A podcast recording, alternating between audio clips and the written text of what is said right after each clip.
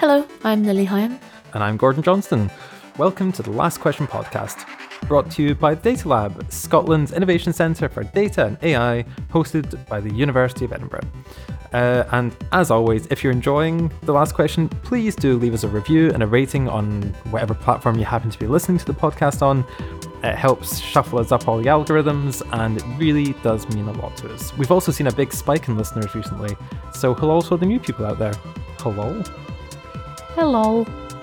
That's staying in because that's what you can expect. Today, we're going to be chatting to Olga Tokariuk, a journalist, disinformation researcher, and non resident fellow of the Centre for European Policy Analysis. Olga's writing has been featured in Time, The Washington Post, The Daily Beast, NPR, BBC, and many more places. We're also very excited that Olga is going to be speaking at Data Summit 2023, which we're really, really looking forward to. She's going to be talking about disinformation and elaborating on some of the things we talk about today. Uh, towards the end of the episode, there's going to be a code for 25% off your tickets to this year's Data Summit event in Edinburgh.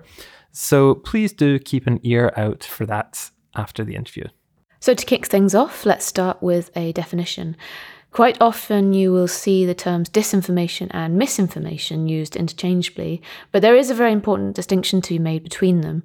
Disinformation is the deliberate spreading of false information with the intent to deceive. Misinformation is the spreading of false information unintentionally. Yeah, but as we'll be discussing today with Olga, in practice, it's not always so clear cut. There's a huge amount of grey area between misinformation, disinformation, propaganda, spin, weaponized ignorance. It's almost impossible to tell where one ends and the next begins. Mm, and they can influence each other as well. So, like, Absolutely. I might accidentally spread misinformation because I believe something to be true based on some disinformation that seemed convincing mm-hmm. that someone said to me. And on the other end of that, it could be that I just make a mistake and I have misunderstood something and I say something and then someone takes what I've said and uses that as disinformation. So you can have a chain where you have disinformation and misinformation alternating and feeding off each other. Mm-hmm. Um, disinformation in one form or another has been around for really, really long time. But in terms of how we talk about it today, it has its origins around 100 years ago in the Russian State Political Directorate, which is a precursor to the KGB. They would use black propaganda, which is a political material designed to look like it comes from a particular group in order to discredit that group. Yeah, so it would be, you know, if you write something pretending to be somebody else uh, and you're being like wildly racist in it, that would be black propaganda. So, uh, something that comes up a lot in our recent podcast is the idea of truth and how, in any capacity, it's really becoming more and more difficult to discern what that actually means. So uh, I found this quote from uh, Patrick Warren, who is the head of Clemson's Forensic Media Hub, uh, to be really, really interesting. He said, uh, quote, you don't actually have to convince someone that it's true. It's sufficient to make people uncertain as to what they should trust. And I think that really, really gets to the heart of the problem with disinformation. Yeah, it's not just about getting a particular point across surreptitiously, it's about undermining all sources of information. So, today we're going to be talking to Olga about all of this and more. Um, we're really, really excited for this interview. It's going to be a lot of fun. So, um, thanks so much for joining us, Olga. You've had a long and distinguished career in journalism and disinformation research. Uh, could you tell us a little bit about how you've seen the nature of the news cycle and reporting and disinformation in particular change since you first started your career? Well, I'm not sure about distinguished, but yeah, maybe long career, at least in journalism since mid 2000s. Um, I worked mostly on TV, and uh, when I just started working, of course, well, there was already internet, but social media were not yet a thing, and that was a very different information environment, as you can imagine. So people mostly took their news and they mostly got to know the news from the mainstream media. So they still read newspapers, they still watch TV. And that, of course, is very different now when, for many people, the major source of news are social media. Uh, then the news cycle, of course, was much slower. So now something that was relevant in the morning might be obsolete by the evening. And then the next day, it's a completely not a thing. It was very different in, in mid 2000s the media organizations, I would say, in mid 2000s, they relied more heavily on presence of their correspondents on the ground, as those were very often people who knew most, who knew more than the editor sitting in the office would, which is not the case now. So very often now it's the opposite. The opposite is the case. A person who is on the ground will be contacted by an editor and told the latest news and told you know all the context, and then the editor will ask a person on the ground, the reporter on the ground, to go and check and verify and you know cover cover the story based on the information they already have. There is still, of course, value to reporting from the ground to being on the ground because it's the most immediate way to establish a connection with with people on the ground and see you know the the situation um, with uh, journalists' own eyes. But I would say that um, the information space is so saturated now that there is no reliance or, or, the reliance on reporters on the ground is not as heavy as is, as it used to be it's funny that the kind of citizen journalism thing like felt quite important for a little while, especially in the, the kind of late uh, 2010s and everything. And then there were so many revolutions happening around the world that are being, uh, you know, kind of propagated and pushed forward by like encrypted messaging and whatnot. It felt like we were on the cusp of this like big revolution in the way that news was going to be um, shared around the world. But then well, then AI popped up and generative AI popped up, and now it's all just kind of gone to hell again. You know, it's very difficult to know what's real and what isn't, but we're going to get onto that in another mm. part of the podcast. I think um, citizen. Uh, did you call it citizen uh, journalism? Journalism. Um, like citizen science can be good in some areas that are less um, people have less reason to twist the truth so like citizen science for example when people are like uh, noting down what birds species are in different areas, you're probably not going to get people making up what kind of birds they see in different areas as often. And that in that way, it's really good because you're just getting loads and loads of information from people in lots of different areas that you probably can trust quite well. People will still make mistakes. Um, but when it comes to something that people have an agenda about or something they really want to be true, when emotions come into play with fear, then it mm. changes the reliability of that data and even if they mean to be truthful it, they have things that will like affect their perceptions a lot more than mm-hmm. just looking for a robin in your back garden well and, and speaking of citizen journalism i remember that uh, you know almost euphoric at times when social media just appeared and that coincided uh, almost in time with the arab spring revolutions and you remember that euphoria about how it was possible, thanks to social media, for people to mobilize, to connect, to unite, to uh, uh, go down to protest. And that was stretched in time. And that also happened in Ukraine with the Revolution of Dignity in 2013, that started basically uh, out of a Facebook post of one of Ukrainian journalists, Mustafa Nayyem, uh, who, in reaction to the decision of the then president uh, Yanukovych, pro-Russian president, to uh, not to sign a, a, political association agreement with the European Union. Uh, so there was a reaction from this journalist who who wrote a post on his Facebook. He he, he wrote, "So let's gather at this place in downtown Kiev, Maidan." Uh, Independence Square, take your tea and see you there. And, and that's how it started. I remember seeing that post and I remember reacting to it. I remember going to that square. So and that was the time when the social media were still perceived as something you know inherently good as a way to connect people to make them mobilize to make social change possible especially in authoritarian regimes it is still the case partially uh, citizen journalism and social media in some most restrictive environments in the world like myanmar for example, or occupied Crimea, Russian occupied Crimea in Ukraine, they are still a thing. Well, of course, social media are much more controlled by the governments now. So the governments in authoritarian countries, they learned to monitor, to detect, to, you know, censor social media. Uh, we, we're not even touching the subject of the great Chinese firewall here. But, uh, but, but the fact that I think that also at some point in time, the citizen journalism and social media, they separated, they took separate parts uh, they took separate paths. so now citizen journalists they have other tools uh, to do what they do, and I think it is still a thing. Citizen journalism is still a thing in, in many places of the world that where free media do not exist, where the government restrict access to information, where they imprison journalists and persecute, uh, uh, you know, free speech and, and dissidents. And so, yeah, occupied Crimea is one of them. Occupied territories of Ukraine since the Russian full-scale invasion is another example. Mm, there are a lot of yeah powers and positive things about citizen journalism in that way as well. Yeah, um, it shouldn't just be particular voices that are allowed to talk to everyone. Uh, speaking of Ukraine, um, one of the biggest geopolitical events in recent history has been Russia's full scale invasion of Ukraine.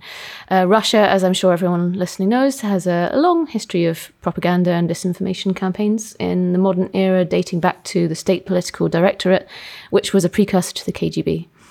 Could you tell us a bit about the use of disinformation in the current political climate, in particular around the invasion of Ukraine?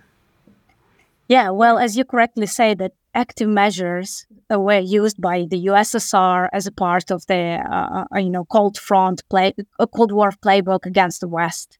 So information warfare, uh, so-called hybrid warfare, is a part of, uh, you know, Russia's foreign policy. Basically, Russia uses disinformation as a um, state-funded tool to uh, achieve its foreign policy goals and also to achieve its military goals. Um, just before the Russian full-scale invasion of Ukraine, I've been working on uh, the information research project with a company called Mythos Labs, and we analyzed uh, narratives about Ukraine on Twitter using a combination of artificial intelligence and human intelligence. And we established a correlation between a spike in a number of tweets uh, spreading um, disinformation about Ukraine and the Russian military movements on the Ukrainian border. So, Russian military activity on the Ukrainian border first in 2021, in spring of 2021, and then the actual invasion in February 2022 were preceded by a spike of activity uh, on social media of, you know, malign actors, inauthentic, suspicious accounts spreading disinformation about Ukraine. So these two, uh, for Russia, um, conventional warfare and so-called hybrid warfare, the informational warfare, they go hand in hand. And Ukraine is just the most recent and most obvious example. Um, although I think um, that for many in um, beyond, you know, this region, Eastern Europe, beyond Ukraine, uh, or the Baltic states or Poland, uh, it was it was something new. It was news. This was not something entirely expected. So people tended to believe that disinformation is something doesn't really affect our lives.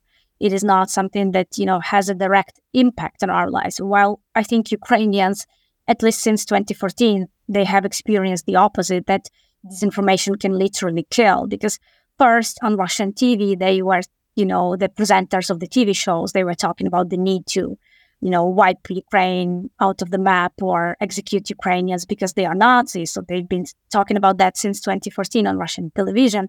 And then they actually started implementing it in real life uh, since 2022.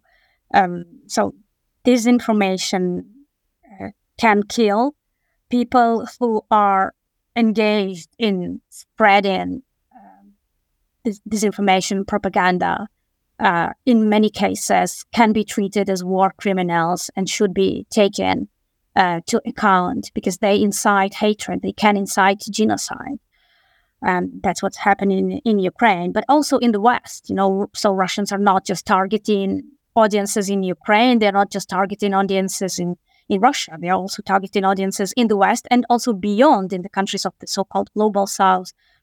Um, the intent there is different. The intent, obviously, is not as much to convince people to support Russia or what Russia is doing in Ukraine, but very often the intention in the West is to undermine support to, to Ukraine, and in other countries is to, um, but also in the West, but maybe more so in the global South, to kind of um, question, you know, what is actually happening in Ukraine, to kind of get this message across that we will never know the truth, that maybe, you know, the Bucha massacre never happened, that maybe Ukrainians are killing themselves, that maybe, uh, uh, you know, this is actually um, the war that not Ukrainians are fighting, not Ukrainians are resisting, but Ukrainians are just pawns in this proxy war between the West and Russia.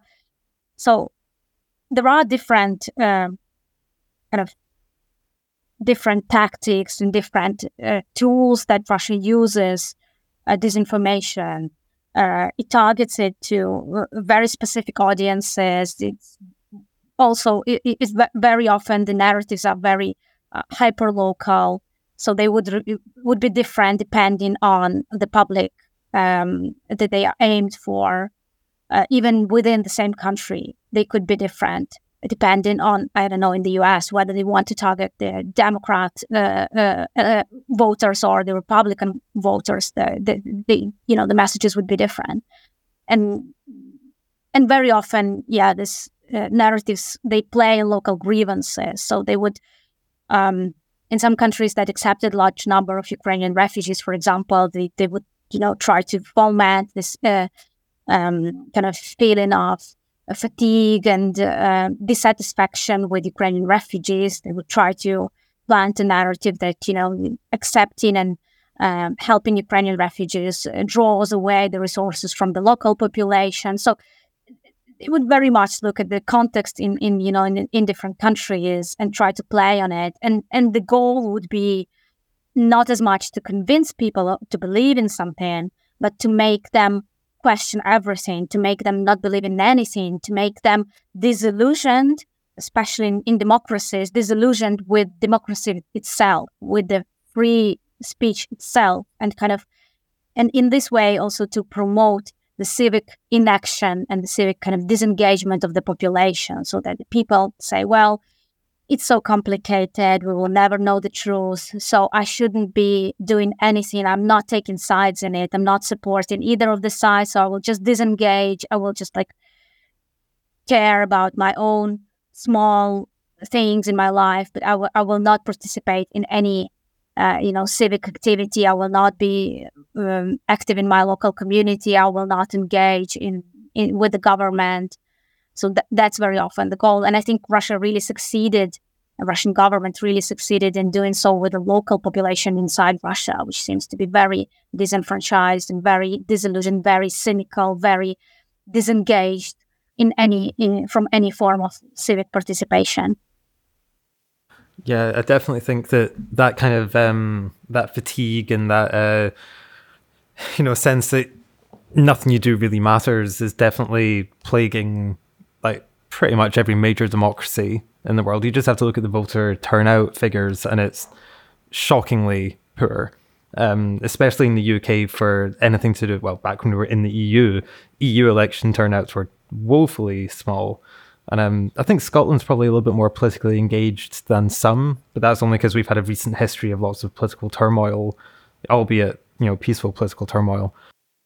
I think if people in, in democratic countries were more aware that there is actually a campaign going on on behalf of authoritarian regimes, the information influence campaign, to make them disengaged, to actually encourage this type of thinking. If they were more aware of this, maybe they would be, you know, more active, kind of treating it as an issue, as a challenge, as a threat.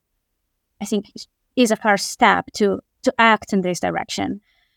I think this kind of wishful thinking that, well, this is something really theoretical, you know, disinformation, information influence, malign influence campaigns. It doesn't concern us. It does not concern me as an individual. This is this is a mindset that should change. That should there should be more awareness that actually it can impact everyone's life. And I'm saying that because um, well, obviously, I'm a Ukrainian. I experience this information. You know, I'm, I'm, a target of this information on my social media. And as a Ukrainian, as a part of this group, I'm a target also of a lot of hate speech and genocidal rhetoric. Uh, but I experienced it as a journalist also when I started to cover story um, back in 2007 of a, a, Ukrainian soldier who was um, prosecuted for murder in Italy, uh, murder of an Italian photographer killed, who was killed in Ukraine in 2014 on a territory which was contested between uh, Ukrainian forces and Russian proxy forces. So that person was prosecuted um, and accused of deliberate murder of, of this Italian uh, uh, photo reporter based on circumstantial evidence. And as a part of the evidence were a lot of you know open source um, articles, and some of them were coming from websites such as RT or Russian Spring. So Italian prosecution thought that they can trust these sources. And that was already like a big kind of red flag for me because I was like, how can anyone trust RT as a legitimate uh, media outlet? But many people still do. Many people in the world still do. While in, in Europe, there is awareness and there have been sanctions, and RT has been taken down from social media, from uh, uh, you know TV networks, from satellite.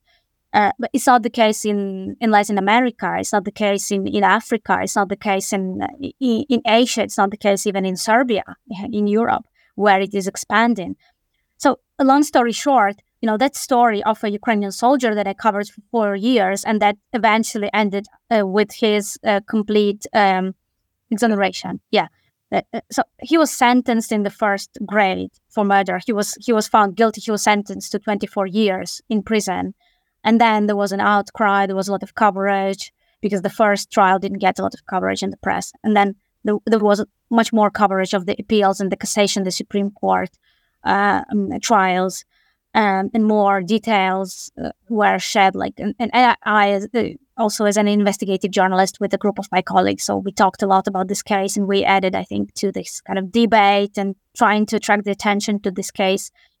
Um, so he was eventually exonerated of all charges, but even the fact that such a trial had taken place uh, in a EU member state, in a country which is a democracy, which has a rule of law, uh, New York Times wrote an article about this case. So this was something that was noticed, and and kind of the tone of the article was like, how is it possible that this information and penetrates even the courtrooms? How is it possible that uh, a democratic country, an EU member, um, the, the le- legislative branch in a in a country that is a, an EU member, can take uh, RT as a legitimate source, and you know, the, the uh, an article from RT as a, a piece of evidence in court. How how is that even possible? And for me, it's it's just an illustration that there is not enough awareness that a lot of people still think it's not an issue, and that you know, uh, Russian state-controlled media are just like just another point of view, or just like you know the, the U.S. or any other media in a democratic country, which is completely not the case. So one thing I've always been really curious about, because I studied uh, politics and sociology, then I did a, a, master's in PR. I've always been really curious about where to draw the line be, uh, between disinformation, misinformation, and propaganda. Uh, I'm thinking in particular um, of the kind of state of political discourse we have right now, especially in countries like the US and the UK, where you have, you know, very prominent people like Tucker Carlson, who states unequivocally on television that the US election was stolen but then months later, we find out from all his leaked text messages that he never believed that at all. So that would be disinformation in its purest form because its intent was to maliciously misinform. But the way that he pushes his opinions forward, it's always in that quote unquote, I'm just asking questions uh, discourse, the thing that's always a get out of jail free card. You can say anything you want as long as you say, I'm just asking, you know? There's never just asking a question. No, you're never just asking a question. So, so that means you could argue that it's misinformation. You know, if he's just asking these questions that are not deliberately meant to mislead, it's just, you know, ignorance. But then it's funny that they always follow these like really highly partisan talking points and they are designed to sway opinion, which feels a lot more like propaganda. So I guess I'm wondering how do we categorize and tackle um, disinformation in a world when disinformation, misinformation, and propaganda are so like closely entwined? Yeah, well, it's a very difficult question, and I have no answer. I think that very often it's it's even really difficult to draw a line between the three. As you said, you know that disinformation, uh, something that was a misinformation initially, which means there was no intent to uh, misinform people, to feed them incorrect, false information, can be then used and abused by actors who intentionally want to feed people false information. So they can just, you know, use uh, a post by someone who, with no intention, misinformed their audience about something, but that th- that can be then shared and amplified by someone who has the intention to misinform. And if we're talking about propaganda, especially by state actors, that's then again, you know, that they're using all the available tools, and very often uh, they're happy. Again, of course, I'm keeping in mind Russia when I'm talking about that. They're very happy when there are um, people in in other countries who would maybe not intentionally, but they would spread uh, messages and information and ask questions that are really favorable and uh, to, to, to you know to the Kremlin that somehow echo uh, Russian talking points and echo Russian narratives, because that would serve then uh, for Russian propaganda as a way to legitimize their narrative in the eyes of their own population. Because then on Russian state-controlled media, you would see an article which says, "Look, this uh, journalist in Germany is writing about this and that." So that means that the German public they support Russia. They are, you know, they, they believe what we are saying. So they are on our side. Even if that person in Germany is some like marginal blogger who does not have an audience, but it's not, it is enough that this person is a foreigner and that foreigner is very often would start from questioning the actions of their own government or criticize the, you know, the West, the EU, the US, whatever, NATO uh, you name it. But then it would be twisted and manipulated uh, by Russian media, by Russian propaganda media, to you know to feed it to their own audience and to say, look, these people support us; they are on our side because they are asking this question. So it, it's very difficult to draw a line um, between misinformation, disinformation, and propaganda these days. I think it's it's even impossible uh, to draw the line what we can do is to be aware of how these actors operate. Because, of course, I mean, of course, misinformation can be harmful, but this is something that, you know, we can do little about. Like, I think we've all done it. We've all shared something which we thought was true, and then it turned out that it was false, but we didn't have any intention to do harm or to, you know, um, mislead people so you can do little with misinformation, but you can do more with disinformation. You can, you know, raise awareness. You can speak about those actors who are engaging in this intentional disinformation campaigns. You can take action to counter these actors.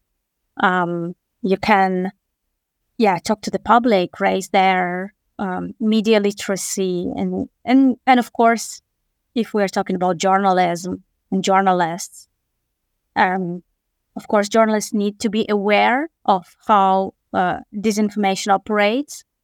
It is not freedom of speech when two opinions, one of which is based in fact and the one, the other one isn't, are equalized and put on the same footing, which often happens in journalism because, yeah, right, we, we care about freedom of speech. We want to give uh, space to different opinions, but then we should also be careful are to are these opinions based in fact? Are the, the size that we are platforming, do they have um, arguments to support their opinion? Because not all opinions are equal. And if we do not care about this, whether they have arguments to support their opinion, then we might be also unintentionally spreading uh, disinformation. We, you know, we might be facilitating uh, the access to people who have an intention to, to spread disinformation by giving them the platform, by giving them the floor, by giving them the ability to reach wider audience than they would otherwise. Mm, especially if um, you might have a debate between two people, one of which has a lot of evidence for their point of view, but the other is perhaps more charismatic but doesn't have evidence and then they could just sway the opinion through their charisma. Absolutely via emotions. So yeah it's like one of the first rules also when talking to people like how to uh, kind of distinguish disinformation. Just like stop and think before you want you want to share something that evokes really strong emotions in you. Just like stop and think and like take a break and think like who is the source? What could be the intention? Can i verify it? Can i find corroboration of this information in other sources? Because yeah the emotions people uh, are, are easy to manipulate uh, because of the emotions and very often the disinformation actors they would use that. I think media literacy that you mentioned is going to be so so so important it's I mean, it's already important. It's been important for decades, but I think it's going to become critical now that we teach young people how to properly analyze information that they receive from any from any source. Um, it's not not that we should foster like a sense of distrust in them. I'm not saying you shouldn't trust anything, but at the same time, maybe they shouldn't. You know, maybe we should critically analyze every single thing that we that we encounter. Media literacy is going to be absolutely critical. In Finland, for example, they are doing it from primary school, and Finland is one of the best countries in terms of you know media literacy of its population, critical thinking, ability to distinguish false information. It's not, of course, like it's not a silver bullet. It does not guarantee that there won't be people who will not, you know, buy it, who will not be disinformed. But still, like it, helps. I think it, it, helps. So we should all learn from Finns. I think the other thing you mentioned about not all opinions are equal, that's really important as well. I think that's something we've all lost sight of. Social media has been this incredible uh, kind of democratizing force where a lot of people, a lot of regular people have found that their voices are being amplified to hundreds of thousands or millions of people with their posts. You know, we have this influencer culture, but that doesn't mean that their opinion is equal to somebody who has expert knowledge of a subject.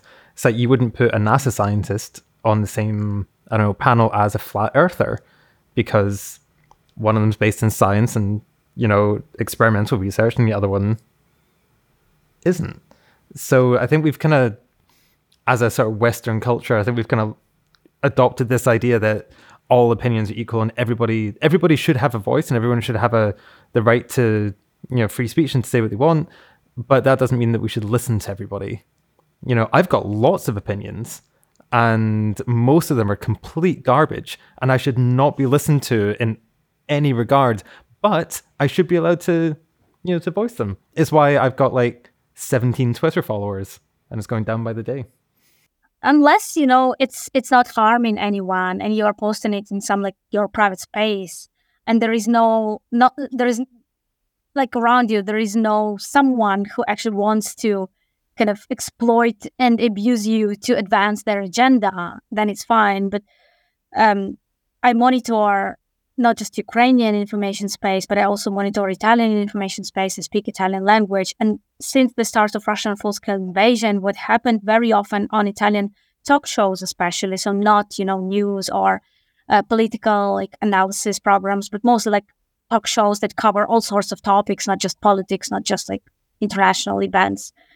Um, they would often have exactly, you know, what, what you said. They would have a, a, person who has an expert knowledge in the region, like Ukraine, Russia, in you know conflict studies, and then they would have someone would have a blogger uh, who just has strong opinions, and, and these people would be given equal uh, screen time, and then the audience will be asked to rate, you know, whose opinion they liked more. So it's completely insane. I mean, in the current media also environment when the media are in crisis. Media don't have money anymore. You know, traditional mainstream media are uh, their a- advertising revenues are falling. They are really struggling to compete with with social media, with you know the influencers and bloggers. They they don't have uh, resources that they used to have. They very often it's a struggle of who is the loudest, who does the most clickbait. Uh, if it's you know online media or if it's TV who just like attracts the audience by making you know the, the, coverage as emotional as possible so that just like people are hooked on this needle of emotion. So I somewhere still, you know, eh, of course, the UK has its problems, and you know, as you mentioned earlier, but I still think that in a way, from the UK perspective, you're not looking at the media environment in other countries, even in continental Europe. It might still still seem that you know things are not that bad, but if you take a closer look on what's happening, like in, in countries that have where media are in a worse situation, they, where they have less resources, where there is not this also strong kind of public oversight over public broadcasters, um, and where private media are in hands of very rich people who don't really care about the quality of journalism and fact checking, but they care about revenues, they care about uh, shares and ratings and how many people watch their their content. Mm, the situation is very very different. I think the UK is definitely very lucky that we've got some exceptionally high quality media outlets that are still operating. I mean, they're struggling, but they're getting by. Uh, I do think we've got one of the worst tabloid press cultures in the world. Um, I mean, the tabloid press has like literally killed people here, um, but that's a niche thing. It's hard to even see that as being part of the news culture. It's that's more, I don't know, entertainment, I guess, for lack of a better word. And I really feel like I'm lacking a better word there because mm. I can't swear on the podcast. I need to ask my bosses if I can swear on this. Yes. I'm going to hazard a guess and say no. It might make it more entertaining and then more people would listen to it. But I think entertainment is the right word to use because it's actually what we've been speaking about, right? It's like uh, entertainment uh, would draw more people, and if it, even if it's not entertainment in a in a joyful way, if it's entertainment in a way that like it really grabs your mind because it uh, elicits strong emotions in you. So nothing against entertainment, but you know, very often like it's just done for the sake of entertainment. And if the topics are more complex than just like a wedding party of a celebrity, eh, and there is not uh, disinfect checking, then it can get really nasty. If only the the harsh truth could be more entertaining, but sometimes they just don't combine entertainment and harsh truth.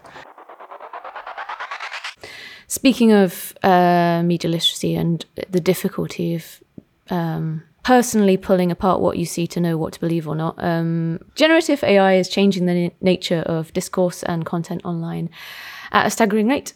Uh, you've got almost photorealistic images being shared and absorbed uncritically, deep faked audio and video that's very realistic, and all of which is happening at a really fast pace. It's like that old idiom a lie is halfway around the world while the truth is getting its boots on. We've had instantaneous commun- communication for a while now and rapid news cycles for even longer, but now we can have false or misleading stories with matching audio and video content spread across vast networks in a heartbeat.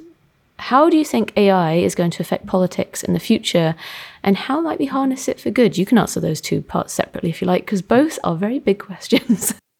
Well, uh, definitely. Um, the AI is facilitating uh, the work of uh, disinformation actors largely. So uh, I'm not sure that you know Russians will have to fund a troll farm in somewhere near St. Petersburg and to continue paying salaries to trolls, uh, to people who are who are sitting there, you know, writing the same comments on social media, and you know, tweeting from. Um, their sock puppet accounts to to spread certain narratives anymore because the AI can do it. Uh, more and more, this process become automated. They become cheaper. They become easier, and that really facilitates uh, the life of uh, those malign actors that are treating this information just as you know as a tool, um, as as a part of the system of how they operate. Um, the example of Russian full-scale invasion of Ukraine, Russia, for example, they've produced deep fake videos with President Zelensky, uh, who, in that video, that fake video, was uh, announcing Ukraine's surrender, who was telling the soldiers to, you know, return to their positions, to lay down their weapons. It emerged very early in the war, and it was completely, you know, very had very little credibility. It looked like it was obvious that this was a fake also because of how Ukrainians resisted, how Ukrainian president uh, took this very firm position uh, that Ukraine will be fighting, that he's not leaving the country, that he's staying, he's asking for, for weapons, not to rights, he famously said. Um, but they tried, like Russians tried, and they keep trying. And I'm sure they will keep trying. They will keep trying to use an AI uh, uh, for, you know, for their goals. And um, what can we do? Like, what can people who are optimistic or want to be optimistic about the AI do? I think, well, we should look at the opportunities how to make AI work for good. And uh, I've mentioned already a project that I worked on where the AI was helpful to identify the networks of um, inauthentic, suspicious accounts on Twitter. So the an an algorithm was helping us with that. I know that a lot of my colleagues who also do disinformation research they rely on AI to analyze big sets of data, big sets of narratives, messages, a lot of social media posts. So it can be helpful. It can be useful. I think we are now at this crossroads uh, in a way uh, at this junction, and very soon it will become clear whether AI is a force for good when it comes to disinformation, or whether AI is a force for bad actors. So whether we can develop mechanisms and also maybe some regulation um, to use AI as a tool to counter disinformation, or um, with our lack of, action, we will allow um, bad actors to use AI for their own purposes.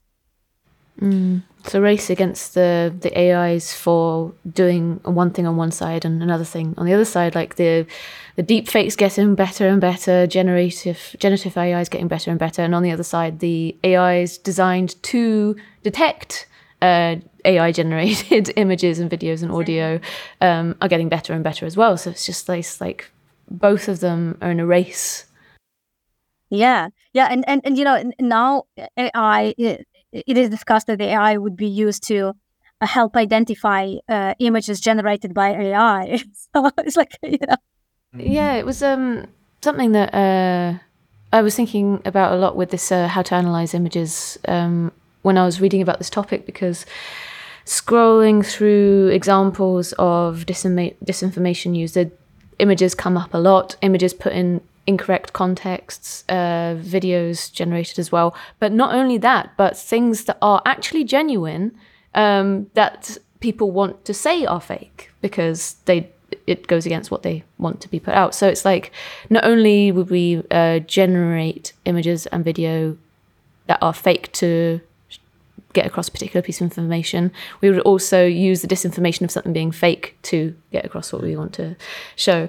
Um, so then it all comes down to like, can we, as individuals trying to f- find out what the truth is, analyze an image or a video and come to a conclusion whether it's fake or not? Um, and there are lots of tools that people can use. Um, I think even today I was looking at there's a like a Google Google Chrome extension you can mm-hmm. use. There's different software you can use to do image analysis, um, and if you're bombarded with loads of these, then you would probably need an AI to automate doing all of that. Um, but until then, uh, I wonder if not only media literacy is something we need to be trained in, but also just the use of tools for individuals to be able to find out if an image is real or not. I mean, we, we've spoken about this before, but it's the erosion of confidence in what the truth is that's a real problem with AI. You know, it's the kind of mundane things. Like the other day, I listened to uh, audio Joe Biden rapping "Forgot About Dre," and I was like relatively sure that that didn't happen uh, because his flow was immaculate, and I just don't think that Joe Biden has like the wherewithal to do that. So I knew that that was fake.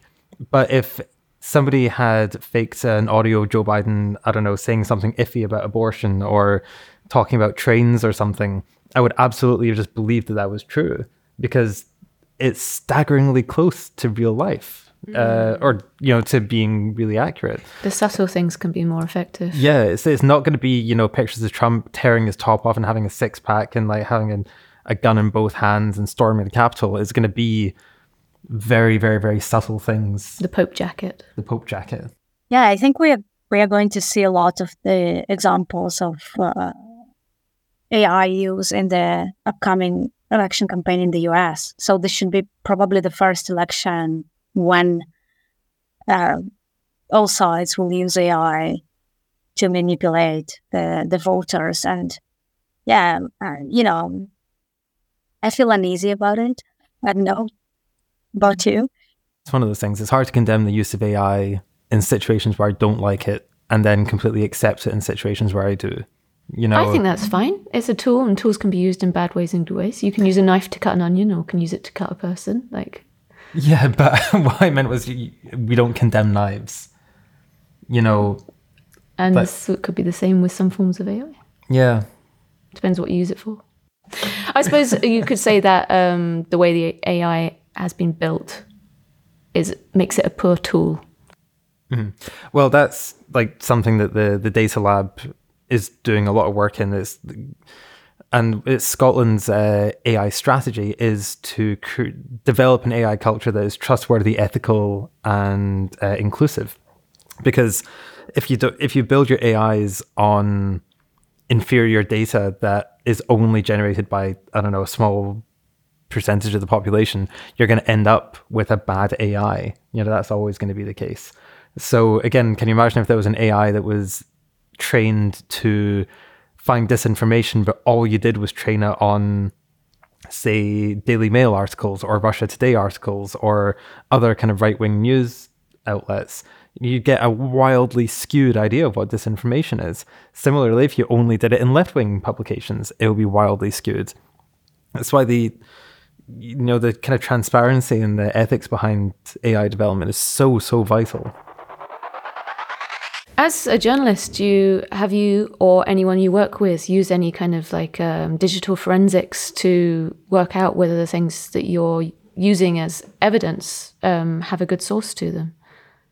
Yeah, I'm using uh, OSINT tools in my work to verify images, to geolocate, and um, yeah, to find data in uh, in open sources. So I found that the skills really make me as a journalist more competent.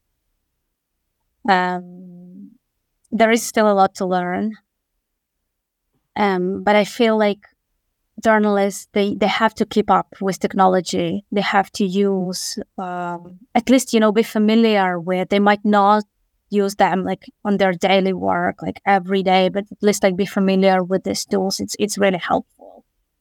So AI is something that I'm just like starting to use. So I'm not a proficient user yet. Um, yeah, but I believe that the media community cannot just like you know ignore um, the risks and opportunities, the challenges and opportunities that AI creates. And I really like to kind of walk in these two shoes in a way to you know, continue doing journalism, but also um, looking into disinformation and how to counter it, and also how what's the role of the AI in it. I noticed in your bio that you said you've been conducting research into using humor to combat disinformation. Could you tell us a little bit about how that works? Yeah. Um, so this was a project for uh, the Reuters Institute uh, for the Study of Journalism in Oxford. And I looked at how Ukraine, in particular, Ukrainian actors, both state actors, but also the media and just like social media users, they used humor and memes to um, communicate strategically about Ukraine's resistance and Ukraine's, uh, you know, um, fight against Russian invasion, uh, but also to combat Russian disinformation you probably remember the the meme with the uh, Snake Island bodyguard who told the Russian warship to go and well get lost. If we are not using swear words on this podcast, apparently not. so that became a meme. That was a true story that has been converted into a meme. Then the postal stamps were printed with it, envelopes, a lot of magnets, a lot of souvenirs. So um, and this this was something that really I think turned the tide of uh, how the war was covered in the media and in and, and on social media by you know um, people from all over the world because I think this was like this very symbolic act of resistance, of defiance, and of also using humor and irony in a very tragic situation of, you know, your country being under attack, loss of life, bombardments, missile attacks.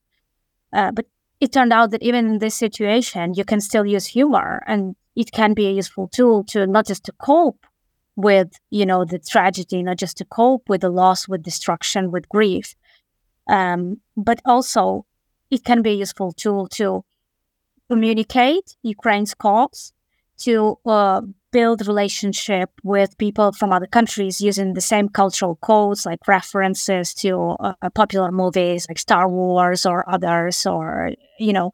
So in this way, kind of mobilizing support for Ukraine, connecting with uh, public, especially in the Western countries, because of this shared kind of cultural references, very often based in humor, like Simpsons or, you know, the uh, Russia, USSR, uh, rotating table, the UN, uh, the UN desk in, in one of the Simpsons episodes. So all these like very, very famous, familiar memes that could make this connection and kind of so that Ukrainians were perceived as a part of us, a part of this wider democratic world. You know, they are fighting our fight their cause is our cause, so we should support them. So I think Ukrainians were really smart in using humor to connect with not just like on the government level uh, with the governments, but also at the, at the people to people, person to person level with with just you know members of public in in other countries. Um, um, humor was also a, a, good tool to combat disinformation because um, when you know Russian official accounts on social media would post something like accuse Ukrainians of being Nazis or whatever, any any sort of the crazy uh, narrative that they produced, um, there would be Ukrainian either official accounts uh, on social media or just Ukrainians Ukrainian users who would just like take that uh, Russian tweet or whatever it was and just like ridicule and mock and create kind of a counter narrative and just like expose the absurdity of it. So very often, a, uh, um, a good strategy to approach disinformation and to counter disinformation and not is not just to debunk it. It's not enough to debunk it. It's it's been confirmed by many studies that only a fraction of people who saw a fake news uh, fake news, they would read the debunking. So it will stick with them that like something they read first. So maybe 10% of people who read the fake news, they will read the debunking. And in this sense, like um, not just doing the debunking, not just exposing the fake news, but ridiculing the fake news, exposing the absurdity of a narrative uh, is something that could work because it could help to reach wider audience. It could help to reach people who are not necessarily interested in global uh, news, in you know, in war in Ukraine, in in whatever happens outside of their bubble, but they they can can relate to meme. They can relate to a good joke. They can relate to irony. They can relate to sarcasm, and then you know, and that can be that connection. Then will somehow kind of um, allow them to sympathize with Ukrainians, more. more. So yeah. Hmm. It's incredible that we might be on the cusp of like the war that memes won. You know, that's a really, really fascinating world we live in. Terrifying, but fascinating. Mm. I'm glad the Simpsons memes are still being used. You know, and it's uh, that bit you mentioned with like the USSR, like sorry, the Russia thing turning into USSR. I saw that so much uh, at the beginning of the invasion. It was my Twitter feed was full of it, mostly because it's like mostly Simpsons fans that uh, are on there. Um, same with the Lenin uh, thing when he's embalmed and he like punches through his glass coffin and says "must destroy capitalism." That's another great. I, I use that quite often when I have to go into work early, but you know that's just me complaining. Um, uh, I really like that we can share like a humor of absurdity across yeah, I mean, it's a sort of it's like a sort of gallows humor. You know, there's loads of examples of that of uh, like in World War II. Like there's lots of like really really bleak, dry British humor and graffiti and stuff that um people were yeah. like, mocking like you said, the the narratives that you know the Nazis were trying to push. Um, because you're right. I think it's kind of like it's the same with uh, horror films. You know, the the line between horror and comedy is so so fine. It's the same in kind of real life narratives. You know, you can take something absolutely horrific and ridicule it in a way that takes away all of its power. You know, and it's a really really important tool. And in a way, it's coming back to the entertainment thing again. It's like it's something that you can connect with. Um, that's like engaging to your mind, perhaps more than the debunking article for the the, the disinformation, um, because it, it just draws you because it's entertaining, it's funny, and Yeah. What are people going to retweet? You know, a dry article debunking some technical points or a Simpsons meme? Yeah, absolutely. And you know, well, y- y- Ukraine has been like really good with uh, with using humor. So there is this uh, official Twitter account of Ukraine um, that has been active for uh, I don't know at least five years, and they've produced some like really memorable memes, and they they are really beating Russia on it. So th- this is something that started before the full scale invasion. There was already this kind of I wouldn't call it a tradition, but there were people who who knew that this was the way, and who you know who kind of were able to produce humorous content and who were able to persuade also the the government that this is you know something that they should do because it, it, this is obviously state affiliated official account, but also because Ukraine is a democracy because the civil society is so strong it was not a centralized effort because it can never be funny if it's only coming from the government. Like the government can't produce funny things. You probably remember in the US they tried to counter uh, uh, Russian disinformation and they they spent like huge amount of money on creating a meme with a bear, which was like completely ridiculous, not funny at all. It was like terrible. So the thing is that in Ukraine, these people who even like if, if they were running this kind of government state account of Ukraine, official account of Ukraine, um, they were not like not all of them were working in the government. So like they were kind of helping out, but they were not like the public public off- officials. So they they're not at least they are, and they are also the new generation. So. And, and then because uh, there is such a strong, powerful civil society and and many like active citizens. So just like a lot of people, they, they started to post memes to invent. In Ukraine, we even say that if there is something terrible happening, like uh, there will be in the first like in, in, in the first two hours, Ukrainian will, Ukrainians will produce like 10, 100 memes already, like to to react to any event, and that that helps uh, people to cope and to survive also because yeah ukrainian history unfortunately has not been a very light path. So yeah people had to cope somehow. People had to survive and gals who really helped. And, and and it's also a way to connect with people in the uk i think. Yeah we Yeah, both appreciate this kind of humor. It has to be organic. Like I said, like when the US tried to do it, when the government tried to like commission a meme, it's just one of the worst things you're ever going to see. But the way that they've kind of co-opted the dark Brandon thing has been really interesting. So I don't know if you I don't know, Dark Brandon. So basically, at Republican rallies, they used to chant "F Joe Biden," uh, but then a reporter misheard that and said, "Oh, they seem to be chanting Let's Go Brandon." So the right wing media started using "Let's Go Brandon" as like a proxy for "F Joe Biden," but that was fine. Uh, but then, whenever Joe Biden got like a political win, they would start describing that as Dark Brandon. Uh, whenever he was just uh, straight and to the point. Uh, they would say, right, oh, is Dark Brandon's come out. So now they're selling T-shirts of like Joe Biden with like laser eyes, uh, saying like Dark Brandon and like some of his like to the point tweets and stuff. It's just been a wild journey over the last couple of years of people op- uh, co-opting and stealing and reappropriating memes to suit their own narrative. But right now, it's, it feels like the White House is winning, but who knows what's gonna what's gonna be in a couple of weeks. And you kind of have to know the whole story of the meme to understand Oh, what's it's like going a, on. A seventh, it's like a seventh tier meme. It's ridiculous. It's, oh god, we live in a truly, truly a hellscape. it, it has to be organic and that's why like russians when they try to counter you know and produce their own memes they fail because they, they, they can't produce funny piece of content like it's it's coming from top down and also it's so like it's so high in propaganda. It's so like inflated. It's so artificial, and it's really unclear what they are fighting for. You know, for Ukraine, it's really clear. So that gives people like an additional boost in their creativity because there is this feeling of like we are fighting for freedom and like being able to express ourselves freely and use humor is another manifestation of it. I mean, humor should always punch up rather than down. As soon as humor is punching down, it's not funny. Yeah. Well, with that said, I think it might be time for some wild speculation.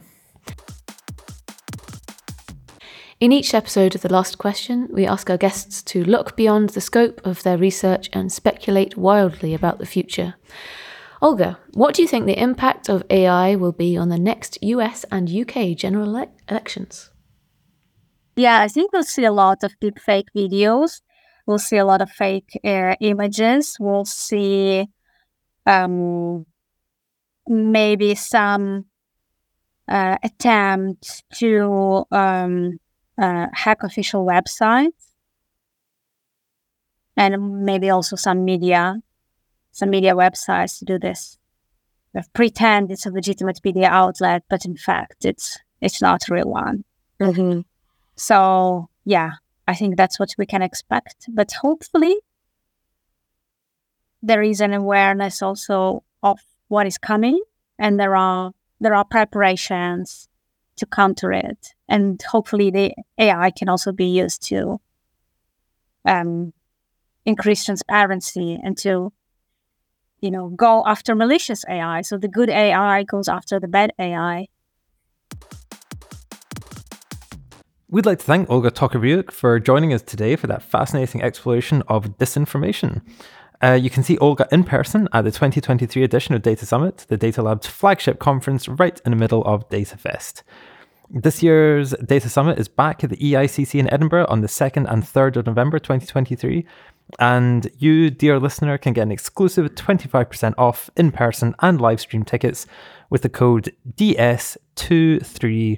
DS23TLQ. That's all caps. So just head over to datafest.global for tickets and information where you can see all of the cool keynotes and panels we're going to have this year. In last week's episode, we spoke to Father Paolo Benanti, who is the AI advisor to Pope Francis and the Vatican. And the question that we asked our listeners at the end of the episode was what effect is AI going to have on faith in the future? So we reached out to some religious scholars and leaders uh, from around the world. And uh, over the next couple of episodes, we will explore some of the answers that they gave us. This week, we're going to hear from Dr. Sahasranamam uh, for a Hindu perspective on AI and the future of faith. So, this is what he sent to us. Lily, do you want to kick off? Quote a key concept of the Hindu faith is Purushartha, or the four aims of human life, which are Dharma, righteousness, moral values, Artha, prosperity, economic values, Kama, pleasure, psychological values, and Moksha, spiritual values, self actualization.